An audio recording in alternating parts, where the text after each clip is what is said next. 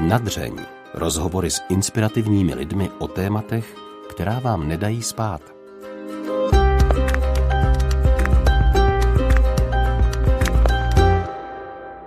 Milí posluchači, dnes vás zdravíme v plné sestavě celá redakce podcastu Nadření. Také je to na delší dobu naposledy, co se takto všichni vidíme. Od zítřka nám na proglasu začíná takzvaný směný provoz. Tým modrých nikdy nesmí potkat tým zelených, aby rádio mohlo stále i navzdory koronaviru fungovat. Jedna z nás, Hanka Strašáková, už to schytala, je doma v karanténě, takže ji zdravíme takto po telefonu. Hanko, ahoj. Ahoj, děcka. Další z nás, Hanka Kašpárková, to schytala také, za týden odchází na mateřskou. Hanko, ahoj. Ahoj. Jsi to schytala. Já už jsem to schytala v září. Eh, v době, kdy nás posloucháte, začínají Velikonoce, je zelený čtvrtek. Protože tentokrát nikdo nemůže do kostela na mši, rozhodli jsme se, že trochu toho duchovna se vám budeme snažit zprostředkovat v našem podcastu. Chceme si povídat o našich duchovních zážitcích a přelomových okamžicích v naší víře. Kdy jsme zjistili, že víra není jen o pravidelném chození do kostela, kdy nás často nečekaně zasáhlo něco nadpřirozeného, něco, co se jinak než setkáním s Bohem nedalo vysvětlit. Tak o tom bude dnešní poměrně osobní podcast. Tak u mikrofonu vás zdraví Bětka Havlová, Ondra Havlíček, Áňa Vyvěrková, Hanka Kašpárková a od sluchátek Hanka Strašáková. Na začátek se vás zeptám všech, věříte v Boha? to je záludná otázka. Uh, to, je, to, je, to je docela jednoduchá otázka, asi pro mě, jo. Jo, jo, jo. No, rozhodně. Asi jak kdy. A dokážete si ještě představit, že byste v Boha nevěřili? Je to ještě vůbec možné? Počkej, Áňo, kdy, kdy, jak, kdy? To mě zajímá. Eh, no, někdy, někdy je to takový, jako že mám pocit, že to je takový strašně samozřejmý, až si vlastně neuvědomuju, že jako věřím v Boha a pak, když se nad tím zamyslím, že vlastně věřím v Boha, tak si říkám, kurník šopa, ale to je tak strašně nelogický, jak tomu můžu věřit. Takže jako asi takhle, no. Já takhle taky jsem zvyklá říkat, že samozřejmě, že ano, ale uh, stejně a to se stává jako málo kdy, ale někdy člověk, když se právě setká s takovým něčím, co se nedá jinak vysvětlit, než že je tady ten Bůh nebo cokoliv jiného, tak mě to zarazí, ty ale proč jsem proč jsi vlastně překvapená, Bytko, když uh, teď přece v to věříš, tak proč jsi překvapená, že se teď stalo tady tohle? Takže člověk jako je tak naučený to říkat, ale uh, ne vždycky uh, s tím žije, no, si myslím. A dokážete si ještě představit, že byste v Boha uh, nevěřili, jestli to vůbec jde? Že byste si jako rozhodli, že prostě od zítřka už prostě nebudu věřit. To mi právě přijde ještě horší, nebo jako to nejhorší, že si někdy říkám, že by jako bylo eh, hrozně super, kdybych si mohl říct, eh, že v něj vlastně nevěřím. No, já bych to nevěřila ale, sama sobě. Jo, ale jako já jsem nad tím několikrát přemýšlel, že vlastně bych si hrozně rád řekl, eh, že v něj nevěřím, ale to jako mi nejde. jako já nikdy nemám problém s, tí, s tím, že bych nevěřil, ale často mám problém s tím, že si říkám, já bych fakt chtěl nevěřit, protože to je pro mě třeba nepohodlný, nebo jakoby ta víra eh, je prostě složitá často, že a přináší ti eh, spoustu otázek a, a tak. Takže si často říkám, jako to by bylo hrozně super, kdybych mohl, eh, kdybych si uměl říct, já Boha nevěřím, ale neumím si to říct. Takže já mám ten problém jako trochu opačně postavený. Mně totiž jako přijde, že že to prostě už není jako reálný, že si myslím, že ve chvíli, kdy člověk uh, se s tím doopravdy potká a, a jako fakt něco zažije, tak, uh, tak už to prostě nejde si říct, tak já už tebe nevěřím. Já si dokážu představit, že bych třeba byla dlouhodobě naštvaná. To se mi stalo třeba. Hmm. A to se, a no, uh, že třeba měsíc jsem se s Bohem jako nebavila, prostě jsem se nasrala a, uh, kvůli nějakému klukovi, myslím, že mi bylo asi 16, jo a, a vůbec jsem se s Bohem nebavila, ale furt jsem jako věřila, že, že je. To, hmm. no. Vůbec to nijak nenarušilo moji víru, že mě nechtěl. ten, ten kluk nebo Bůh? Ten kluk. Bůh mě chtěl. ale jsem nechtěla ho. Já si to taky neumím bez Boha představit. A myslím si, že to dokazuje právě to, jak jste taky říkali Aňu s Bětkou, že jste na to už vlastně zvyklí a berete to jako samozřejmost a ani si toho Boha ve svém životě neuvědomujete. A já si myslím, že věci, které bereme jako samozřejmé, tak si je právě tolik v tom životě neuvědomujeme a počítáme s nima. A to je pro mě jako výsledek toho, že s tím Bohem počítám vždycky a věřím něho. Takže bez něj si to vlastně už nedovedu představit, protože kdybych byla bez něj, tak se musím pořád jenom ptát, kde je. A tyhle otázky mě vůbec nenapadají. Takhle tak beru já. Hmm. Mě totiž jakoby zajímá ta fáze, kdy, uh, já nevím, jestli jste všichni, všichni jste byli vychovaní ve víře? Mm-hmm. Mm. Jo. Jo. jo. A, a i ty, Hani? Mm-hmm. Jo. Já jsem myslela, že ty ne. Eh, kdy jako člověk eh, tak nějak to přijímá od těch rodičů a kdy jste si uvědomili, že, že ten Bůh doopravdy je? Já asi v momentě, kdy jsem zjistila, že není takový, jaký si myslím, že je. A že ta moje představa o něm byla právě nějaká naučená nebo zděděná. Ne, že by se mě rodiče tuhle představu snažili jako vnutit. Rovnou asi můžu vysvětlit, že to byla představa nějakého fakt trestajícího boha, který čeká úplně na každý přešlap a za každý ten přešlap eh, mě dá za ucho. A tady té představy je hrozně těžký se zbavit. A asi v momentě, kdy jsem si uvědomila, že takovou představu vůbec mám, a že tak, takhle prostě, tak, takhle si Boha představuju a že takhle to jako nechci, protože vím, že vlastně takovej není, tak to je asi pro mě ten moment, kdy, kdy jsem jako zahodila vlastně to, co jsem se učila jako dítě. No. A dokážeš popsat, kdy to bylo, třeba jak jsi byla stará a kde se právě nacházela? No, já myslím, že to nebude totiž zas tak dávno. Já, já jsem s tím žila jako hrozně dlouho, a, aniž bych to vlastně věděla. No a jestli se ale třeba jedná o jeden moment, anebo to byl nějaký proces. Mm. Jestli to bylo třeba, že najednou si prozřela, nebo to postupně jako dozrálo. No vlastně asi, asi když ten proces asi začal, když jsem začala chodit se svým mužem, který je ateista, úplně totální ateista. A já jsem musela začít vysvětlovat věci, které jsem do té doby brala opravdu strašně samozřejmě. A, a on samozřejmě měl otázky, protože pro něho to bylo úplně nepředstavitelný. Pro něho doteď je nepředstavitelný, jak někdo může věřit v Boha. takže takže asi, asi to setkání s ním a, a ta konfrontace, no. Takže to tě vlastně donutilo, protože tvůj manžel. Jo, já, vlastně ano, já jsem se ho snažila ze začátku obrátit a pak jsem zjistila, že obrátil od mě, tak to úplně nevyšlo, no. A ještě se ti to nepodařilo Ondru obrátit. Uvidíme. Možná si to poslechne. Co ty, Ondro? Já myslím, že u mě to bylo takový mm, postupný. Já vůbec nemůžu říct, že bych vnímal nějaký jeden moment, nebo... Mm-mm. Ne, no, neuvědomuju si ho. Jako vím, že bylo takový to typický jako období jako vzdoru, ale bylo ve mně, protože já nejsem jako, uh, jsem nikdy nebyl úplně člověk, který by jako vzdoroval na venek, si myslím, takže uh, já jsem nebyl ani jako spurnej nebo vzdorný jako v nějakém chování třeba v pubertě nebo tak. A uh, pokud jo, tak jsem byl jako uvnitř sebe, takže i tohle jako probíhalo uvnitř mě a vlastně to nějak nebylo moc, uh, nějak to moc jako neprolínalo ven. A myslím si, že prostě jenom v tomhle období mě jako nějak držela taková ta moje vnější, uh, můj vnější jako pocit pro dodržování pravidel a takových jako nějakých uh, zajetých kolejí v tom, že prostě v neděli se chodilo do kostela a že jsem považoval za normální, že nevím, se doma modlíme před jídlem a že jsem měl spoustu kamarádů z toho prostředí a myslím si, že to vlastně bylo pro mě v tu dobu důležitý, nějaký třeba dva roky, nebo tak a bylo to to, co mě tam vlastně jako udrželo a potom si myslím, že to přišlo tak nějak jako pozvolně někdy třeba jako ve druháku, ve třetíku na, na Gimplu, mm-hmm. že tak před čtyřma rokama si myslím, ale ne, není to určitě žádný velký zlom nebo zážitek nebo něco takového. Bylo to prostě pomalý, postupný. Tak uvidíme, jestli ještě z Ondry nějaké nadpřirozené zážitky dneska vytáhne. Co ty, Hani? Pro mě to byl určitě proces spojený i s těma právě zážitkama toho jako nějakého dotknutí a jako jsem za to vděčná určitě přípravě na běžmování, která byla hodně poctivá a trvala dva roky.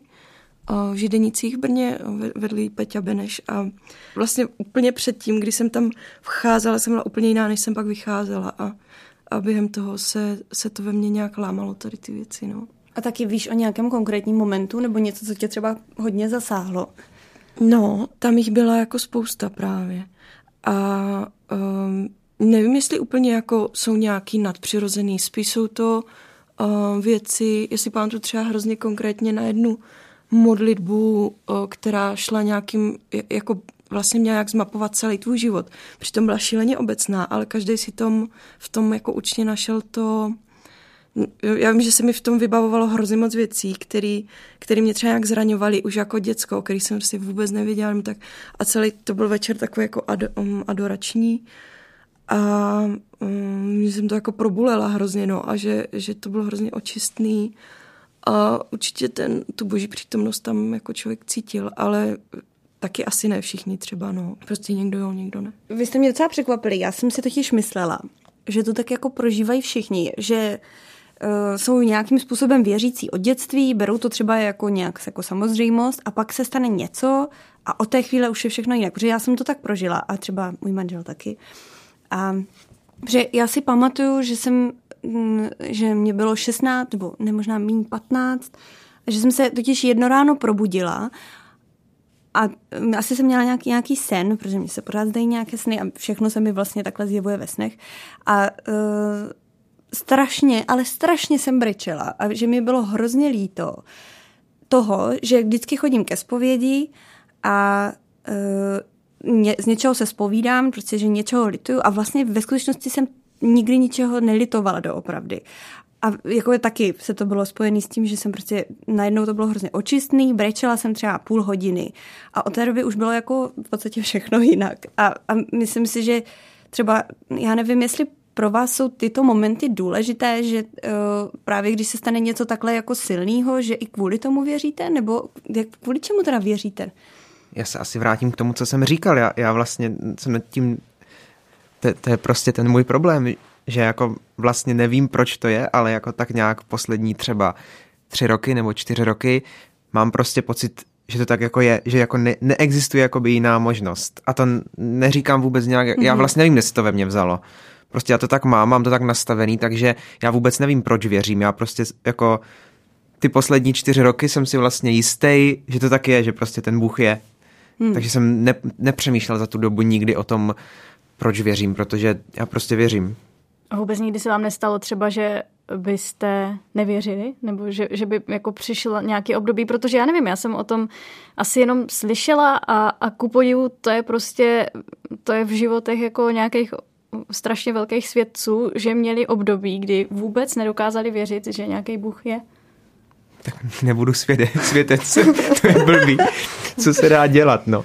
Ale No právě, že to nemám, no. Jako zatím jsem to opravdu neměl. Myslím si, že jsem to měl ty dva roky třeba, o kterých jsem tu mluvil před chvilkou, kdy jako to bylo takový nějaký vnitřní, že jsem jako navenek dával, teda projevoval jako ty, to, ty znaky, co se ode mě očekávaly, jako ty náboženský, ale vlastně jsem nevěřil a od té doby můžu říct třeba fakt ty poslední čtyři roky prostě to je jakoby úplně nejjasnější, nejjasnější věc uh, v mém životě. Ne, neříkám nejdůležitější, bohužel, není nejdůležitější, ale i když by asi měla být, ale je prostě jako až příliš jasná. Já bych byl moc krát rád, aby jako nebyla tak jasná. Andro, proč bys byl tak hrozně rád, abys nebyl věřící? Ty už to řekl dvakrát. Ne, ne abych nebyl věřící, ne, vím, ale aby, aby ta, protože bych jako hrozně rád měl ty pochyby, protože já mám třeba jako spoustu mm, spoustu jako pochyb o církvi, nebo spoustu jako otázek na, jako na toho boha, nebo tak. Ale jako nemám vůbec ty pochyby o tom, jako jestli je nebo není. Jako, a já si myslím, že to je špatně. jako, že, mhm. eh, protože to tak jako neví, nevývá, nebo aspoň jako co lidi říkají, tak jako ty pochyby mají. A já je třeba fakt poslední čtyři roky jako nemám. Jako já když nad tím přemýšlím, tak prostě vím a občas jsem fakt hodně naštvaný, nebo si říkám, eh, to je fakt v háji, proč jsem věřící, ale, ale prostě jsem. Hmm. Já si nemyslím, ale že to je špatně, že jako eh, máš pocit, teďka, teďka zrovna máš období, kdy prostě víš, že Bůh je, ale nemyslím si, že se to právě nemůže změnit. To, to určitě může, no. Doufám. tak člověk pak z toho může růst, že z těch jako pochyb a z toho, ne? Možná, možná lepší, než být ten gaučák, jako takový a počítat s tím, tak ale k té tvý otázce, mm, já asi jako nedokázala bych teď nevěřit, uh, protože hrozně prostě ve svém životě fakt jako šíleně cítím prostě to požehnání a, a asi bych si nedokázala říct, že um, já jsem tak dobrá, že to dokážu zařídit sama, jako tady to, že, že se mi tak dobře daří, nebo prostě to. No já jsem totiž jako, já si myslím, že každý je jiný, ale tak Ondra, jak říká, že prostě třeba je víc racionálně zaměřený, tak já jsem zase hodně emocionálně a myslím si, že ten Bůh to ví a tak nějak jsem s tím počítá. A mě, mě teda třeba hodně oslovuje to, co uh, aj říká jako Marek Vácha, protože mě třeba ty momenty, jak jsem popisovala, jsem jich měla víc, jako jak jsem se probudila a měla jsem nějaký ten sen, tak jsem jich měla, nevím, několik takových, kdy se najednou něco dělo a bylo to, že se to nedalo jinak vysvětlit, že to je jako se mnou někdo v uvozovkách komunikuje. Takže mě ty momenty třeba uh, právě strašně pomáhají, nebo ne pomáhají, ale prostě kvůli ním vlastně jsem věřící, že že to zažehne nějaký oheň. Teď to v tobě je, já nevím, že se to dá připodobnit k tomu, když je člověk zamilovaný prostě do svého manžela třeba, nebo do svého kluka, nebo holky, tak uh, že to v tobě něco tak jako úplně vzplane a že už bez toho vůbec nedokáže, že bys jako chtěl být. A že, jako, že to je taková jako velká nějaká touha, ale právě, že se to třeba tím víc objevuje i v mých špatných obdobích.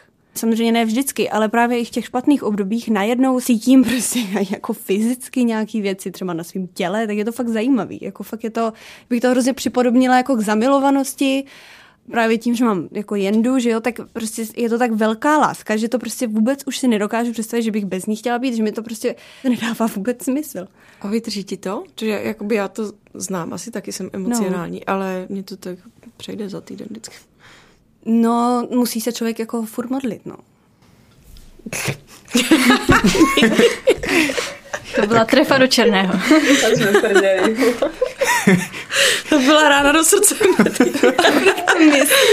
to se to nepochopilo. tak takhle se to dělá. Jo. Mm. No, jak bych to vysvětlila? A čemu se tak směješ? Já to nechápu, teď je to jasné.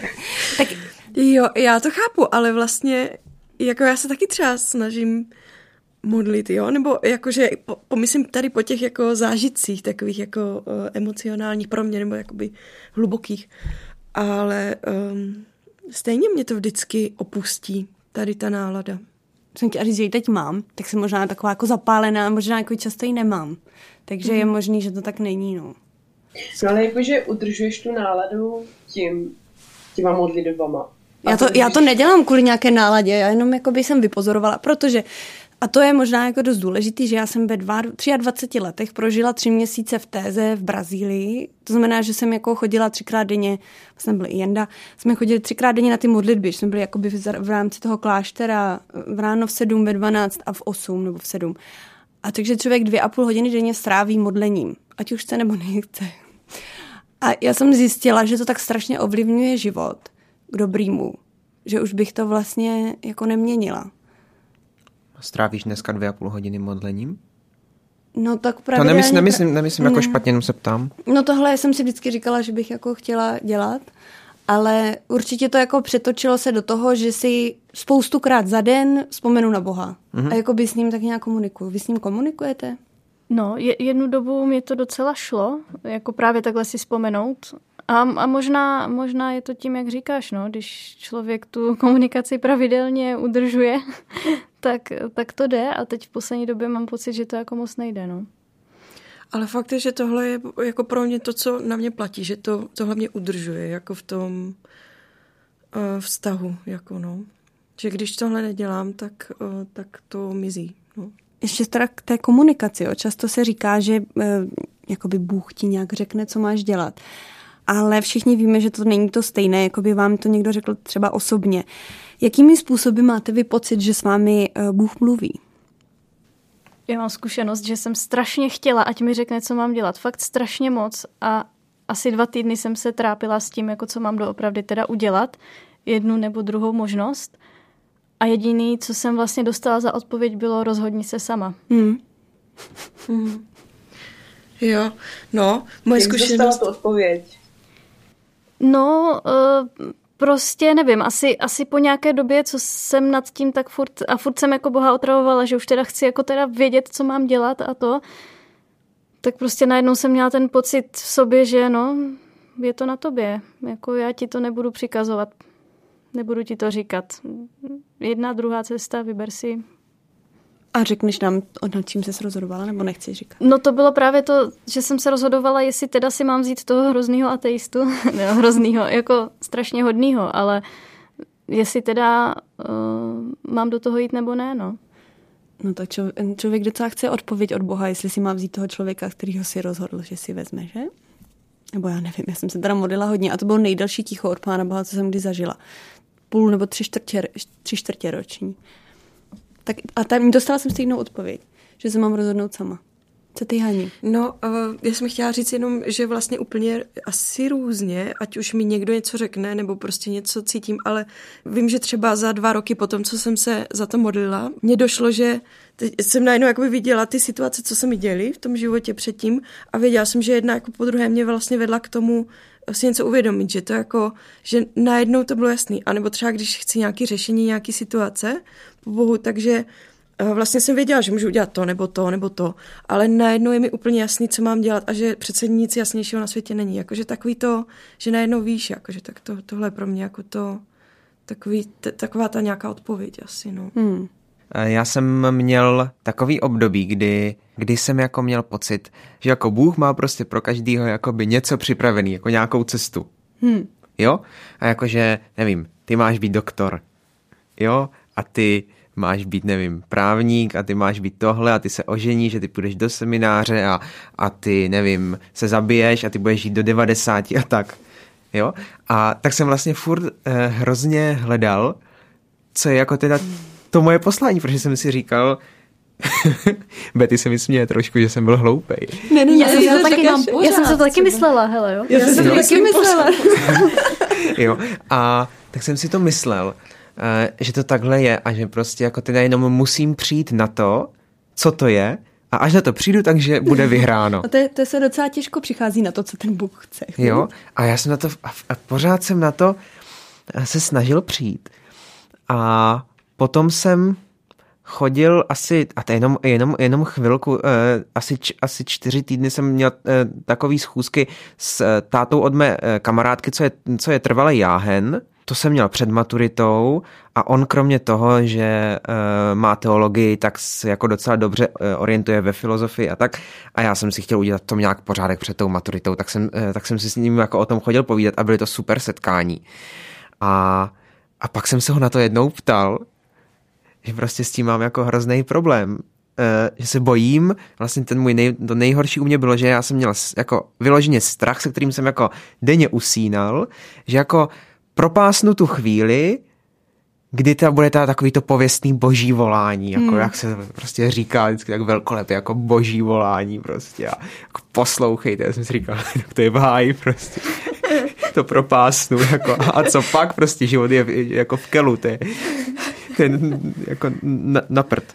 No a on mi říkal, že pokud se jako já k něčemu rozhoduju, nebo pokud chci najít tu volbu, takže jako spíš než uh, o to, aby, aby mi Bůh řekl, je to tak nebo tak, tak uh, se mám modlit o to, aby mi Bůh jako stavil do cesty ty příležitosti, na kterých se prostě budu umět rozhodnout. A to třeba pro mě bylo jako, jako jestli můžeme mluvit, jestli teda mám říct jeden zlomový okamžik, tak tohle v určité, jako v určitým směru té víry prostě byl pro mě zlomový okamžik, protože Možná, že to říkali lidi i do té doby okolo mě, ale já jsem to asi neslyšel a tohle pro mě prostě bylo jako hodně podstatný, takže od té doby, pokud se modlím a jakože se nemodlím moc, měl, asi bych chtěl víc, ale nechtěl, asi bych měl a asi nechci, proto se nemodlím víc.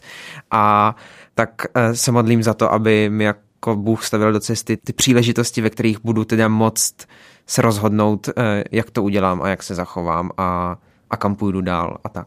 A uklidnilo ti to? Už máš pocit, že jsi teda na správné cestě?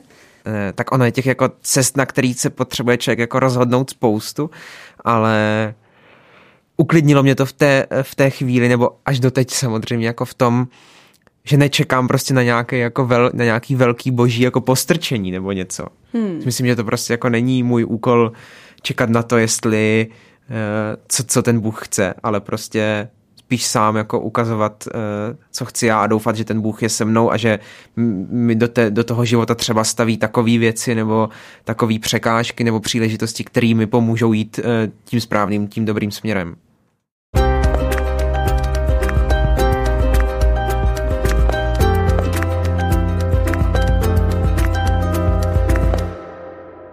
Ke mně Bůh nejvíc promlouvá skrz druhý lidi, se cítím, buď to skrz nějaký jejich činnosti a nebo skrz nějaký rozhovor, který s nima mám.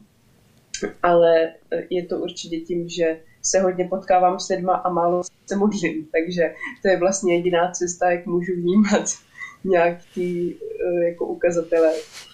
A jako myslím si, že jsem se nikdy tak strašně nemodlil o nějakou věc, kterou bych volala za důležitou a určitě to je tím, že jsem hrozný flagmouš a je mi vlastně celkem jedno, jak ty věci dopadnou, protože že vždycky, jak se to stane, tak to prostě nějak bude dobře a nějak se to vybrustí. Takže nikdy jsem neměla jako tak velkou věc, za kterou bych se strašně usilovně modlila. Takže s tímhle nemám moc velkou zkušenost. Ale vždycky mi to ukázali ti lidi, buď to ty jejich činy, které mi ukázali, že třeba dělám hroznou blbost a měl bych to dělat jinak, a nebo mi to řekli v rozhovoru. Eh, mně vždycky přišlo zajímavé eh, přemýšlet nad tím, že spoustu věcí, eh, které právě my tady jako jmenujeme, že nám přijde, že tady v téhle chvíli ten Bůh nějak něco ovlivnil nebo nevím, co řekl, tak spousta lidí, kteří věřící nejsou, by je dokázala popsat uh, normálně, racionálně, vědecky, že to vlastně není nic jako z hůry. To tohle vás nikdy netrápilo? No mě to trochu trápí kvůli tomu mýmu Ondrovi. Ne, že bych sama, sama já tomu takhle věřím, jak si říkala Hani, že vlastně, když se pak ohlídneš, tak najednou vidíš jako nějakou soustavu těch kroků a různých jako vlastně náhod a přijde ti to, že to nemohly být tak hrozný náhody, když tě dovedli tam, tam kde teďka jsi a, a že to má pro tvůj život strašně velký smysl. Ale já tohleto prostě nedokážu předat tomu svému manželovi, který to takhle vůbec nevidí. A tebe to trápí? Někdy jo. Mně totiž přijde, já to mám stejně, jako já si, já si vlastně taky myslím, že jsem asi racionální, že eh, většina těch věcí se dá vysvětlit, jako nějak prostě nějak vysvětlit. Ale přijde že to hlavně v tom takový nějak jako načasování, že najednou prostě ti to sedí do toho, do toho života a že je to přesně to, co potřebuješ jako slyšet nebo cítit. No. A tak zažili jste někdy něco, eh, co se jinak než právě třeba zásahem z hůry nebo nějakým zázrakem vysvětlit nedalo? Jo, zažila jsem to a, a bylo to právě eh, v tom období toho charismatického vnímání víry.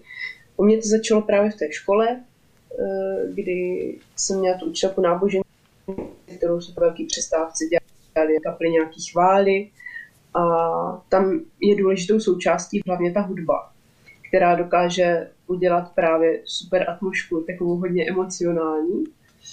A nazvala bych to i takovou vlastně trošku terapii, protože vždycky tě to dostane, nebo vždycky ti to ukáže na nějaký tvůj strašně důležitý bod tvýho života.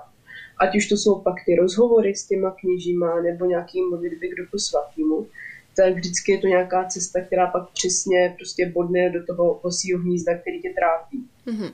A my jsme, u mě to pak vyvrcholilo, když jsme jeli na charismatickou konferenci do Walsingham v Anglii, kde jako byly obrovský stany a byly tam stovky, možná tisíce lidí, takových charismatiků a pro mě to bylo dost velký překvapení, protože do té doby jsem zažila charismatiky jen takový jako český, celkem umírněný, i když to na mě občas taky bylo dost, ale v té Anglii to bylo jako strašná bomba, jak přesně z těch amerických filmů, kdy mají všichni Jeruzalém hlavou a halekají a oči v sloup. A byl to pro mě hrozný šok, když jsem tam přijela. Ale postupem času jsem se stala jednou z nich. A, a vlastně je to v tom, že člověk jako chválí Boha těma písněma, tím slovem, jazyka, darem jazyků, že to tebe ty zajímá. Uh, že prostě z vás vychází zvuky, které ani nevíte, co znamenají, ale přesně v hlavě víte, co říkáte tomu Bohu. Nebo Bůh, Bůh promlouvá uh, skrze vás právě těma jazykama k někomu jinému. Můžete někoho vyléčit třeba ať už z nějakých nemocí nebo z nějakých jako jeho trápení. A přesně tady to celé jsem zažila v Anglii, ať už nějaký jako formy lehčího exorcismu, kdy tam prostě lidi kolem mě padali, když jim teď mě požehnal a modlil se k duchu svatýmu, tak spadli na zem, klepali se. A to stejný jsem zažila já tam několikrát v té Anglii. že jsem, jsem tam šla s nějakým uh, trápením, s nějakou věcí, kterou bych chtěla vyřešit a ti modlitebníci se tam nade mnou modlili a najednou jsem prostě spadla na zem, ani se nevěděla jak a nic okolo jsem nevnímala, ale žila jsem tam hrozně dlouho a klepala jsem se. A pak teda jsem se probudila, když už byl stan úplně prázdný. A cítila jsem se prostě hrozně hezky, že to ze mě opadlo a cítila jsem nějakým způsobem jako ten boží dotek. Bylo to úplně jasný, že to je on. V tu chvíli jsem to prostě věděla. No, tak to byl asi jako můj největší zážitek. Tak proč se nemodlíš častěji teda? Když víš, že, když, když víš, že on je. Jakože víš, že mně přijde, že málo kdo tohle třeba prožije, mm-hmm. že mhm. může říct, no to je, věděla jsem, že to je on. Tak eh, jak jsem, proč, proč teda jako s ním nejsi v kontaktu víc a proč neděláš víc dobro ve svém životě? Teda ty děláš dost, no dobře. jo. Uh, u mě tady ta charismatická sféra v mém životě je fakt skončila. A já si myslím, že to bylo hrozně důležitý období, který jsem fakt měla prožít a který mě hrozně pomohlo prožít tu víru, vyřešit si nějaké věci, ujasnit si nějaké věci v životě. Ale já nevím, když bych to měla jako dát vyloženě jako do nějakých let, tak to bylo třeba od 15 do 18. Takový moje největší charismatický období. A hrozně to pomohlo. Ale myslím si, že potom vlastně člověk zjistí, že to je takový trošku povrchní, pro mě už to je. Že bez těch písniček a bez těch modlitev, kdy tam ti kněží jako křičí aleluja a teď to přehání, jo. A mají ruce nad hlavou, tak vlastně by, by nedostali takovou atmosféru a vy nebudete brečet a padat na zem. A že ta víra vlastně nebyla úplně tak ve mně, ale byla v rámci toho společenství a v rámci nějaký ty jako nálady a v rámci těch písní a celkový ty atmosféry. Takže potom mě to jako tak trošku přešlo. A mamka mi furt jako říká, ať se vrátím do toho Washingtonu, že jsem přijela úplně jiná. Ale uh, teď to prostě vůbec tak necítím. Jako vůbec. Pro mě to, že uh, si zpívám písničky v kostele, je jako nějaký styl modlitby ale už to necítím jako tak charismaticky. To je jedno správné slovo. Hmm. A už se do toho tak nedokážu vcítit. Jestli je to pochopitelný nebo ne. Jo, já, já to třeba jako úplně chápu. Mně to přijde i dobře. Nebo já jsem taky jeden čas bojovala s tím, že eh, jsem měla pocit, že všichni kolem mě mají nějakou víru, právě třeba tu charismatickou, a já jsem to tak neměla, jako jsem to necítila a přišlo mi to vlastně jako divný. A hrozně jsem se do toho tlačila a um, potom no, prostě to nefungovalo, no, vůbec, jako. A potom, uh, když jsem uh, si našla nějaký svůj jako způsob vyznání nebo spirituality, tak uh, vím, že tohle prostě pro mě jako nebylo. I když teďka třeba na různých chválách nebo něco um, člověk zažije nějaký třeba přímluvný modlitby, které jsou pro mě hrozně silný nebo důležitý, ale taky to není jako moje spiritualita, jako jediný způsob, který bych chtěla uh, jako praktikovat jako věřící. No. Eh, vám se něco stalo nadpřirozeného? To není úplně tak nadpřirozený, to, co chci říct, ale uh, vlastně mně přijde, že už jsme všechno z toho zmínili dneska. Uh, mně se taky jednou zdal sen, v tom snu jsem padala ze střechy, věděla jsem, že umřu, že dopadnu na zem a že umřu. A to se stalo. A potom uh, jsem vlastně z toho, uh, z toho těla jakoby vylítávala nahoru eh, k nebi a slyšela jsem hlas, um, tak co, jako chceš se ještě vrátit a zkusit to znovu, anebo už to chceš nechat jako jak to je a chceš prostě jít za mnou. A já jsem eh, v tom snu se tak jako krátce zamyslela a říkala jsem si, třeba tak, tady jsem spadla ze střechy, jako zařvala jsem, nebolelo to, tak už to tak necháme, prostě jako nebudu řešit. A to jsem jako by si pomyslela v tom snu. A úplně najednou uh, jsem jako viděla tu ruku nad sebou a, a to teda ne, a ty se vrátíš a něco v tom životě uděláš pořádného. A pak jsem se probudila. A pro mě tohle jako byl takový, uh, jakože ne, že asi úplně nadpřirozený zážitek, ale úplně vím, že jako uh, jsem si řekla, já jsem taková jako laxní v tom svém životě, jako jako když úplně mrhám časem, jako když prostě nic nedělám, jako když já bych zemřela, protože to nebolelo, jako to je úplná blbost. A no, a s tím, s tím jako mm, jsem pak jako žila nějakou dobu, no, že vlastně bych asi měla prostě víc jako se snažit. Nebo. Hmm.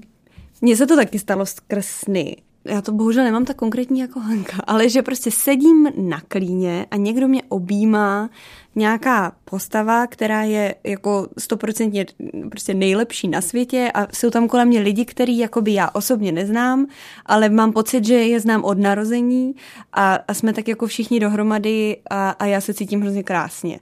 A jako vím, že prostě tady ten pocit uh, to prostě nebylo, jako že jsem si něco na ten den na něco myslela, proto se mi to objevilo ve snu. Ale to, jako ten pocit, že jsem jako získala, že ten Bůh je, to, to, to teda mě hodně jako v noci navštívil. Já totiž uh, jsem se jako odmala um, vždycky bála, že uvidím něco nadpřirozeného. A uh, což je docela vlastně vtipná historka, protože já jsem se toho vždycky bála a vždycky jsem chodila za mámou a, a furt jsme to spolu řešili, jak jsem se bála duchů a teď nedávno jsem uh, se bavila s kamarádkama a to bylo asi před rokem a říkala jsem jim něco, bavili jsme se o něčem, že se jako, mm, jestli se bojíme duchů a oni říkali, no počkej, Bětko, ty jsi přece ale viděla ducha, když byla malá. A já říkám, no neviděla. No počkej, když nám to tvrdila celý, jako my jsme si fakt mysleli, že ty, ty, ty jsi viděla jako malá duchy. A já jsem říkala, no tak to ne, to jsem si zase vymýšlela. A pak jsem šla za mámou a říkala jsem jí, mami, to je vtipný, holky si mysleli, že jsem jako malá viděla duchy. A oni mi řekla, no, já, ty jsi mi to taky říkala, ty, jsi, že jsi viděla. A teď já úplně, ne, já jsem si to vymyslela asi a prostě a vůbec. A teď já prostě nevím, jestli jsem to jako malá fakt tvrdila, nebo to vysvětla pravda. Ale to, Ale to je vtipný, já jsem se taky vždycky hrozně bála, že uvidím no. něco nadpřirozeného. Asi jak člověk slychal mm. takový ty příběhy o svaté Bernadetě, ne, o těch mm. dětech, který viděli panu Marii. A já vždycky jsem si říkala, pane bože, já nechci vidět panu Marii, prosím tě, já fakt nechci vidět to No já jsem se taky právě přesně Nezasloužím se, abys ke přišel.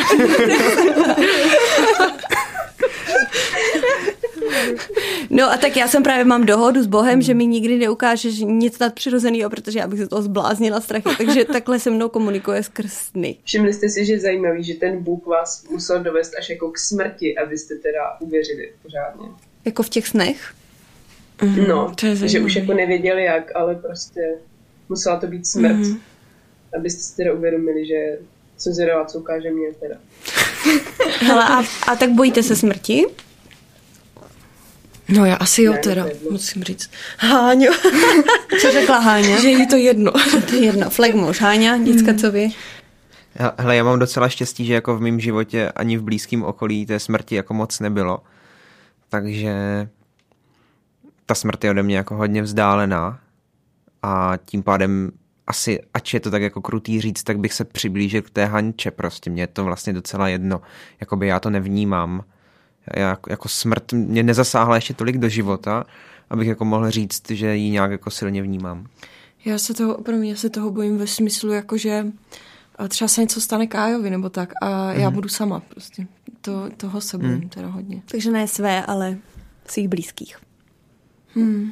Já se vlastně bojím. Bojím se taky, jak říkáš, jednak o ty blízký, ale zároveň se bojím i svojí smrti a vím, že to vědomě se snažím jako potlačovat a nemyslet na to, ale že bych to jako jednou asi vyřešit měla, protože ono to souvisí s tou představou toho trestajícího Boha. Já se vlastně nebojím smrti, já se bojím, že já uvidím Boha a on mi řekne, ty jsi prostě strašná, jdi do pekla.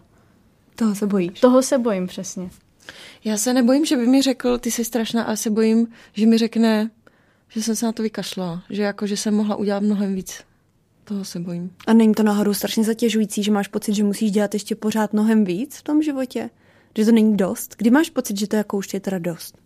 Ale to je docela zajímavé, protože uh, myslím trošku souvisí s tím, co říkal Onča, že já taky furt hledám jako, ten, jako nějaký svůj projekt a vlastně furt necítím, že bych v něčem byla taková, jako že tohle posune ten svět nebo to lidstvo, nebo prostě, že to někomu nějak pomůže v životě, věci, které dělám nebo tak.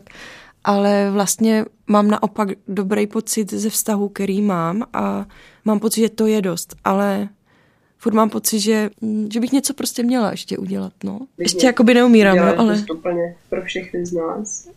Strašně moc. No jenom protože vás mám ráda, ale jinak nedělám nic. No však, to není každý. Háňo, prostě a tebe teda nežene ta touha furt jako tady spasit svět, když děláš všechny ty dobrovolnické projekty, až koronavirus tě musel trošku uklidnit a se 14 dní na karanténě. Ale já nevím, prostě proč to ve mně je, je to nějaký svědomí. Vlastně nikdy jsem to ale nevnímala tak, že bych to musela dělat kvůli Bohu, nebo kvůli tomu, abych jako měla dost čárek potom v očistci, jako, že jsem toho udělala dost. To musíš nějak vykázat, víš, u té brány svatému Petrovi. Já si právě Napsat- čekala, jsem si čip, Jsi jsem si si čipla dostkrát, jako Čipla si. zapsala do intranetu. Je konec, je konec měsíce, tak nezapomeň vykázat. Čas mi nevadí. Hele, já jenom ještě chci říct, my když jsme měli jeden díl um, pro děti, pořád barvínek a jedna holka, jsem, já jsem dělala anketu s dětma o smrti a strašně mě překvapilo, když jsem se jich zeptala, kdo- si myslíte, že půjde do nebe, tak jedna malá holčička říkala, že si myslí, že do, té, do toho nebe uh, půjde jenom ten, kdo chce. A tak právě, Aňo, nepřijde ti, že to je spíš o volbě, jestli ty chceš, než to, že ti Bůh řekne, jestli jsi dost dobrá na to jít do toho nebe? Já se tím někdy uklidňuju, že to je ta tvoje volba. Mně to přijde docela vlastně logický, že to je nakonec taky ta tvoje volba a že ty se můžeš rozhodnout strávit celou věčnost v samotě, protože seš prostě moc, eh, nevím, prožila jsi něco takového, nebo, nebo seš člověk, který nedokáže teda říct, eh, mm, tak tohle jsem spackal a, a mm, nejde to jinak, než že mě teďka bože zachráníš nedokážeš to třeba říct, nevím, kvůli nějakému svýmu egu nebo tak, tak to je pro mě hrozně krásná představa, které já se snažím věřit. Ale mm. stejně mám pocit, že to, co ve mně zakořenilo a, a jako utužovalo se různýma zážitkama v tom, v tom dětství, eh, prostě přesně ten, ten Bůh, který teda ti to všechno spočítá a dostaneš přesně vyměřený trest, tak, eh, tak je hrozně těžký se jí zbavit. No. Mě na tohle hrozně pomohla knížka od eh, C.S. Luise, Velký rozvod nebe a pekla. Nevím, jestli znáte knížku uh, Rady zkušeného ďábla, tak mm-hmm. ještě ta jakoby, do, druhá dobrá mi přijde Velký rozvod nebe a pekla. Nečetla jsi to, Áňo? Ne, to jsem nečetla. Tak to si přečti. Dobře. Mě právě ty rady zkušenýho ďábla paradoxně eh, ještě to jako zhoršily. Já Aha. jsem to musela přestat číst. Fakt? Mhm. Takže to není dobrý tip pro tebe, To Luis. nevím, třeba, nevím, třeba ta další knížka je lepší. Nebo jsem to možná četla ve špatné době. Hmm. Máte pocit, že uh, Bůh na vaše modlitby často odpovídá tím, že se máte dobře? Protože mně přijde, že často, když jako se hodně modlím, nebo když prostě nějak třeba něco chci, tak na mě posílá hodně těžký období a zkoušky. Já si spíš myslím, že nevím, že u sebe to mám tak, že, jak si říkala Haní, že pošle prostě to, co potřebuješ přesně teďka zrovna. A někdy to je prostě to těžký, no. Já se třeba mám hodně dobře a myslím si, že je to vlastně o tom, že si to člověk musí uvědomit, že se má tak dobře a že je to třeba taky nějaká odpověď. Ale jsem chtěla říct něco jiného, že um, třeba moje segra se měla před rokem hodně špatně a já jsem se vlastně modlila jako pane bože, uh, ať se má, uh, jestli si to jako můžeme rozdělit, to moje dobře. A vlastně ať ona se má, ať já se mám třeba z půlky tak dobře, jak se mám a ona ať se má líp. A uh, to se vlastně jako, vlastně jsem nepočítala s tím, že moje dobře by se zúžilo na půl, a což, by bylo, jako, což by bylo špatně. A stalo se to, jakoby já jsem se měla úplně, já nevím, co se už tehdy dělo, ale bylo to prostě hrozný, zase nějaký dno a Segra se z toho jakoby nějak dostala. A pak jsem to říkala kamarádovi knězovi a on říkal, tak tohle bych v životě neudělal, protože uh, to se prostě stane, jako, uh, Hmm. a to je prostě, jo, no, bylo to, jako bylo to hrozný vlastně, no. Hmm, já jsem jako právě chtěla říct úplně to stejné. Začnu tím, že Louis, ten autor té knížky, se modlil za to, ať na sebe vezme nemoc své manželky, což se prý stalo.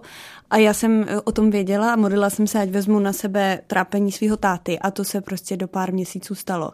A vím, že potom jsem hodně jako procházela a i, že jsem chodila ke zpovědi a fakt jsem to řešila i po duchovní stránce, že to je skoro i rouhání. Vím, že jsem to jako brala hrozně na lehkou váhu a říkala jsem si, tak když se tohle tátovi děje, já si myslím, že mě, že já bych to zvládala Jo. jako líp. Mhm. Tak jako já mu chci pomoct, že jo, tak člověk ho má rád, takže mu chce pomoct a, a takhle jakoby až trošku jako lehko vážně, jak to bývá v té kytici, jestli jste četli uh, svatební kožile, hmm. tak uh, když začíná být trošku hororový. trošku jo, no.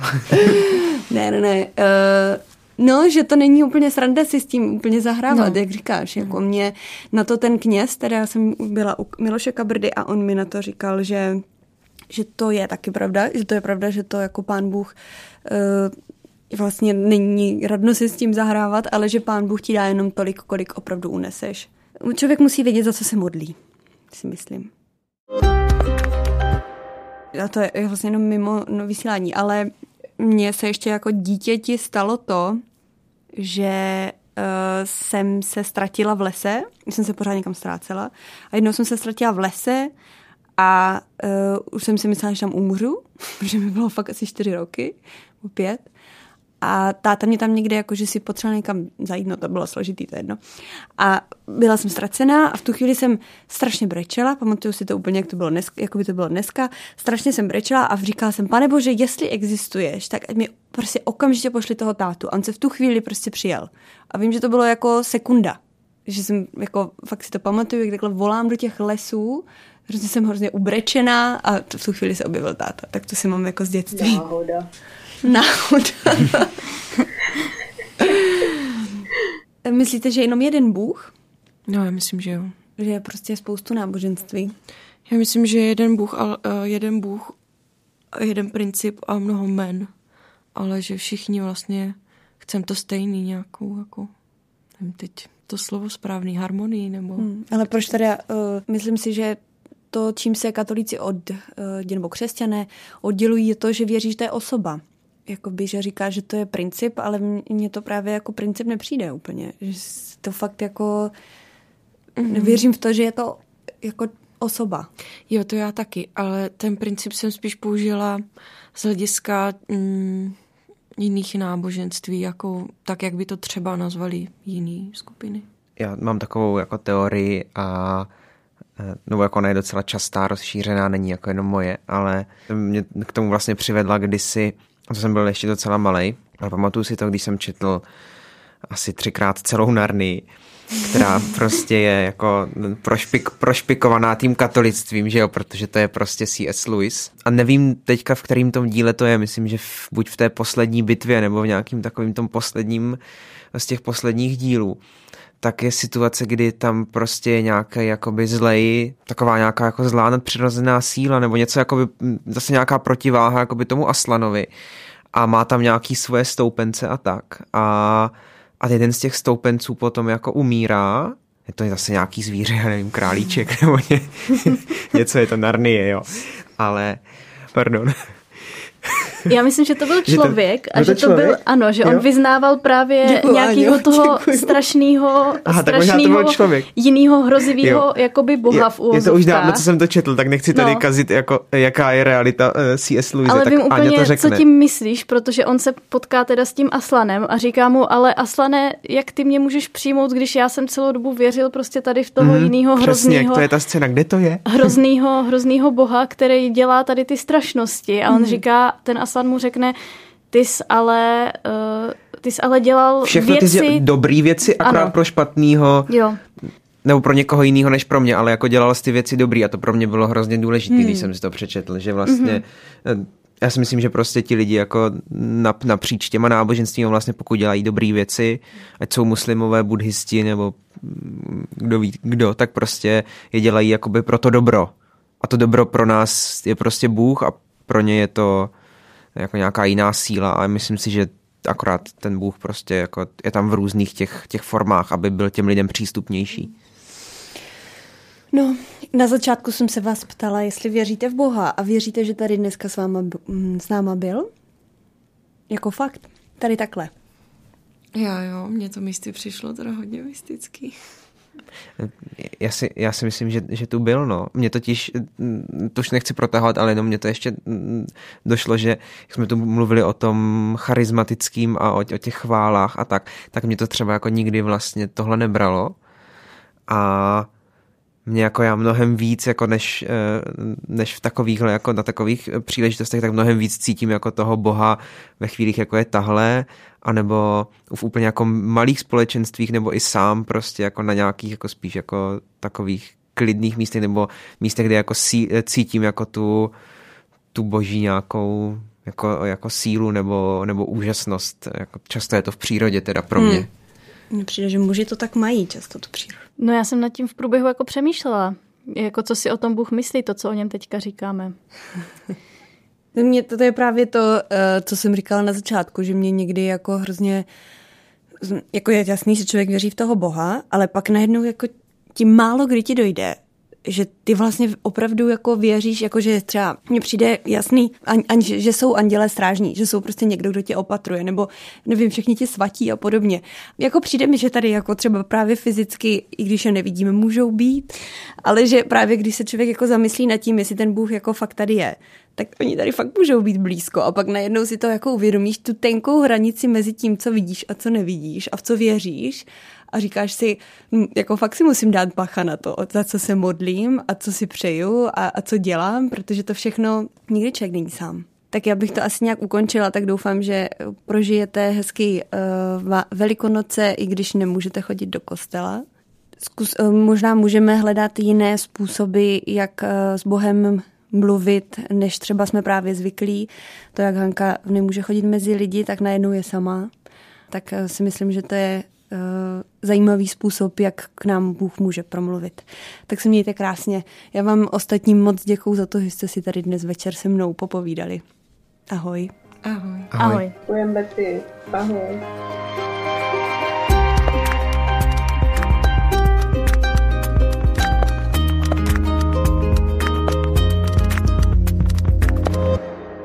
Uh, já přemýšlím, jak to tady uzavřít. Mě by zajímalo, jestli si myslíte, že je Bůh jenom jeden. Máme ruženec na závěr. Sorry. Haňa kazí atmosféru. Jenom tady popíšeme posluchačům, že Hanka má celou dobu na sobě kolem krku obrovský dřevěný růženec. Hani, můžeš nám říct nějakou historku k němu? Proč ho máš kolem krku? Jo, já ho nosím často kolem krku, protože v zimě hřeje a v létě chladí. Tak toto prosím Ale... vystřihněme. Ale hlavně to je náš tady bytový růženec, kdy každý úterý v 18 hodin se tady na bytě modlíme růženec s asi 3 metrovým dřevěným růžencem. A já se přiznám, že jsem tady byla jenom jednou, protože vždycky v úterý večer jsem pryč. To je vlastně takový růženec pro období koronaviru. Mm-hmm. Jo, tři metrový že odstupy, to taky Dodrž, Dodržuješ ty odstupy hezky díky němu. Tak jsem ho infikovala úplně. Podcast Nadřeň vzniká na Radiu Proglas, které žije z darů posluchačů. Pokud nás chcete podpořit, budeme rádi.